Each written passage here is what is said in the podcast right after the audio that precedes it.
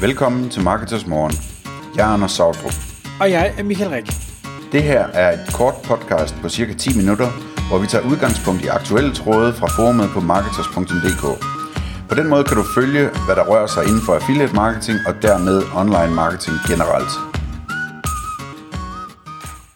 Hej og velkommen til Marketers Morgen. I dag er en helt særlig episode, fordi jeg har Frederik Bøjsen fra Profit Metrics med. Godmorgen Frederik.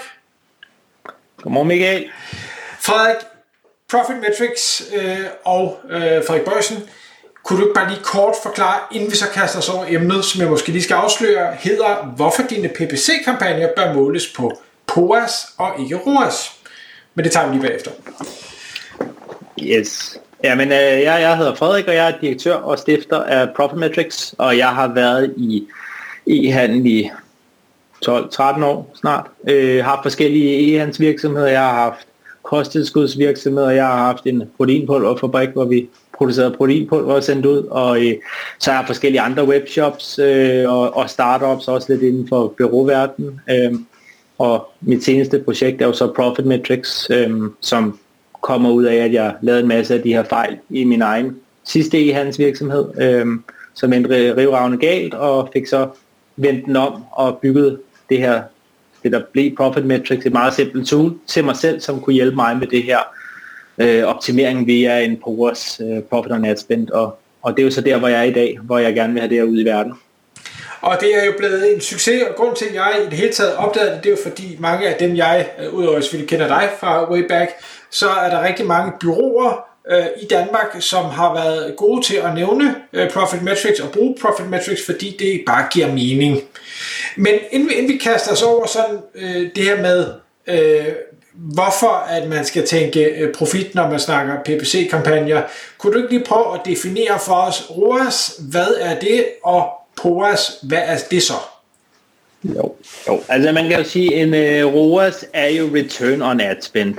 Men inden for e-handel, så er det jo ofte brugt som revenue og en ad spend, så man bruger omsætning. Og det man jo egentlig gør, det er, at man egentlig gerne vil finde ud af, når vi får, når vi bruger 100 kroner i marketing, hvor meget skal vi så have i omsætning, inklusiv fragt og moms, for at vi enten breaker even, eller tjener et eller andet beløb, som er i gennemsnit er okay for vores forretning.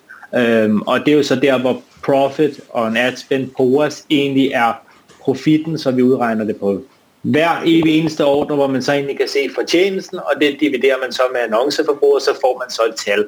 Og det er der, hvor det netop bliver gennemsigtigt, fordi tjener man 5.000 kroner på en annonce, jamen så kan du bruge op til 5.000 kroner i annoncering for at gå i nul. Og det vil så sige, at man breaker even på et, og så kan man begynde at styre på, hvor meget vi egentlig skal tjene, hvor den her ROAS egentlig kører på en gennemsnitlig dækningsgrad, og det er derfor, den er bare ikke altid så statisk, som man gerne vil have den, hvor man bliver nødt til at bruge det variable dækningsgrad i mm. det her tal.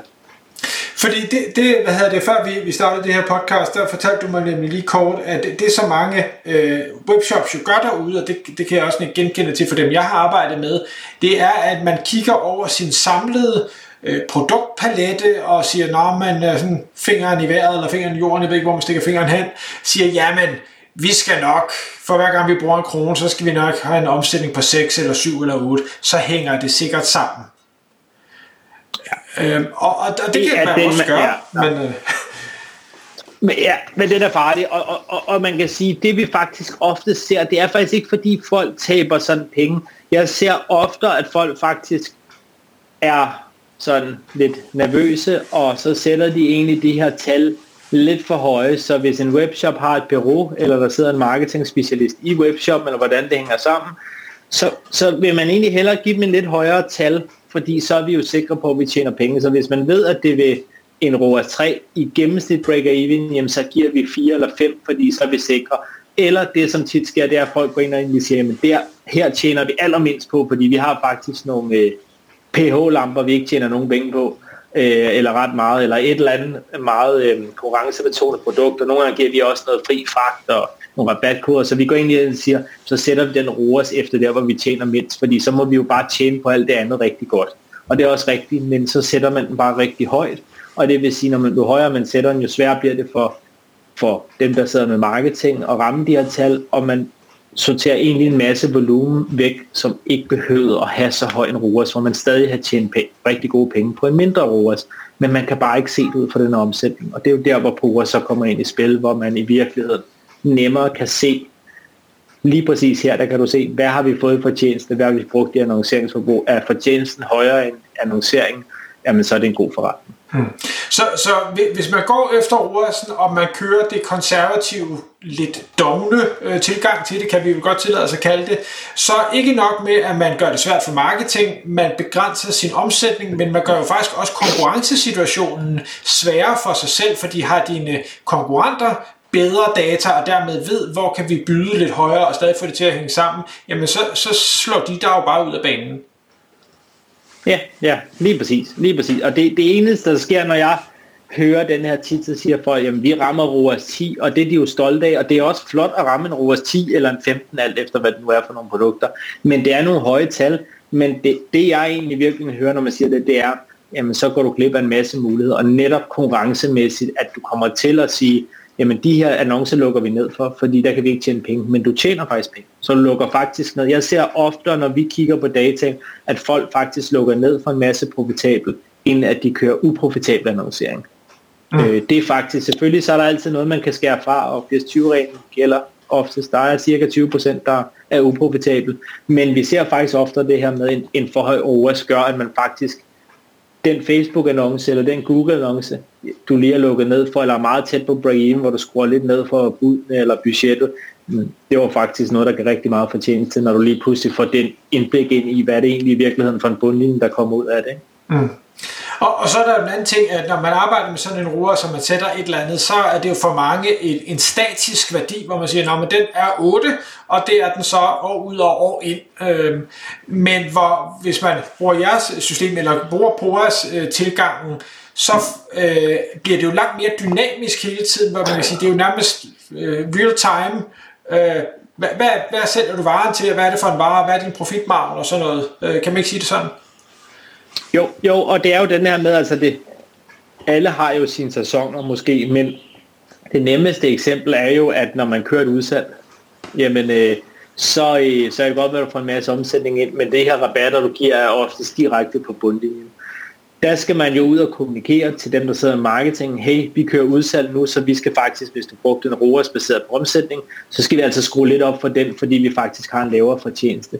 Men det, der bare også tit ligger derinde, og nu har jeg kørt rigtig mange udsalg i mine tidligere virksomheder, øh, og jeg gjorde det tit på sådan en strategisk måde, så jeg havde egentlig en masse likvideringsprodukter, som jeg satte rigtig meget ned, og selvfølgelig også gode produkter, men jeg kunne altid sidde og se, at der var rigtig mange der bliver rigtig meget salg i også de fuldprisprodukter, og dem har du en god fortjeneste. Så igen, så kan det være meget svært at kigge på de her ting, og det er bestemt ikke en statisk tal.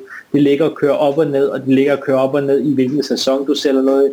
Er det en fashion virksomhed, der har januar udsalg, jamen så er deres avance højst sandsynligt noget lavere i januar, end den var i december, hvor de solgte fuld pris. Øhm, og, og det er den med det samme egentlig vil gå ind og Altså alle i virksomheden vil være alignet, hvis de kan se på det her brugerstal, der vil de kunne se, hvad er det virkelig, der kommer ud af fortjeneste. For det kan også være, at det slet ikke trækker ret meget ned, fordi folk kører en masse flere fuldprisprodukter med.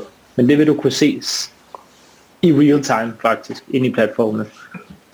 Og, og for at man kan få det her til at virke, øh, så kræver det jo, at man, man har i hvert fald øh, styr på, på en, en vis mængde af sin data. Ikke også? Hvad, hvad er det, man har brug for, for at, at kunne få det til at virke? Altså man kan sige, at reelt set skal man jo have sine kostpriser, og det ville jo være fantastisk i, i den perfekte verden, at man havde kostpriser, og de hele tiden live blev opdateret ned øh, på 100% af sin vare. Men jeg vil sige, altså man er allerede, man skal også tænke på, hvor man kommer fra. Man kommer fra en omsætning, hvor vi tager, inklusive moms og alting, en gennemsnit øh, fortjeneste på den her omsætning, og det er det, man bruger i marketing. Så kan man komme hen og få 20% af sine mest sælgende varer, eller 30%, eller 10% for den sags skyld, men egentlig få et, et, et bedre, øh, altså få kostpriserne ind på de varer, og så kan man bruge gennemsnit for eksempel på de andre, men så samtidig, så selvom du bruger gennemsnit på de andre, så får du også hele den der med, at jamen nu har vi givet fri fragt, jamen så får vi ikke noget ind på fragten, men vi har stadig udgiften til GLS eller DAO eller på snor.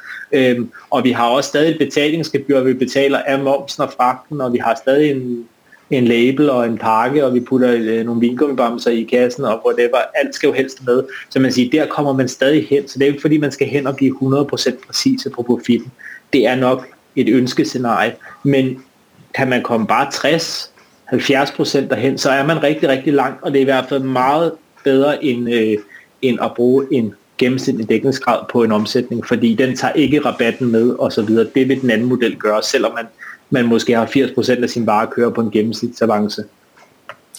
Frederik, tiden den løber hurtigt, når man har det sjovt, og øh, jeg er jo så heldig, ja. at øh, nu har jeg fået lov at forstyrre dig øh, her til morgen. Jeg har fået lov at forstyrre dig igen i, i morgen tidlig, og så lover jeg, så skal det også nok øh, stoppe. Hvad hedder det? Så Øh, jeg synes, vi lader os tale videre i, øh, i morgen, hvor vi har et nyt emne om, øh, om tre overraskende cases fra øh, reelle virksomheder, som er begyndt netop at kigge på PORS baseret på, øh, på data. Men inden vi slipper dig, hvis folk de tænker, at det her det lyder spændende, hvor, hvor finder man bedst dig og, og hvad hedder det, Profit Metrics henne? Jamen, altså, hvis man vil skrive til mig direkte, så er det nok LinkedIn. Men øh, hvis man gerne vil høre noget mere om Profit Metrics, så er det profitmetrics.io.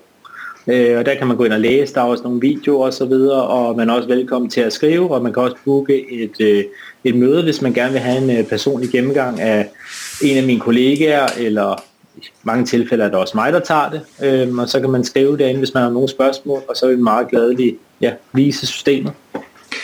Tusind tak, fordi du kom i studiet. Selv tak. Tak fordi du lyttede med. Vi ville elske at få et ærligt review på iTunes. Hvis du skriver dig op til vores nyhedsbrev på marketers.dk-morgen, får du besked om nye udsendelser i din indbakke.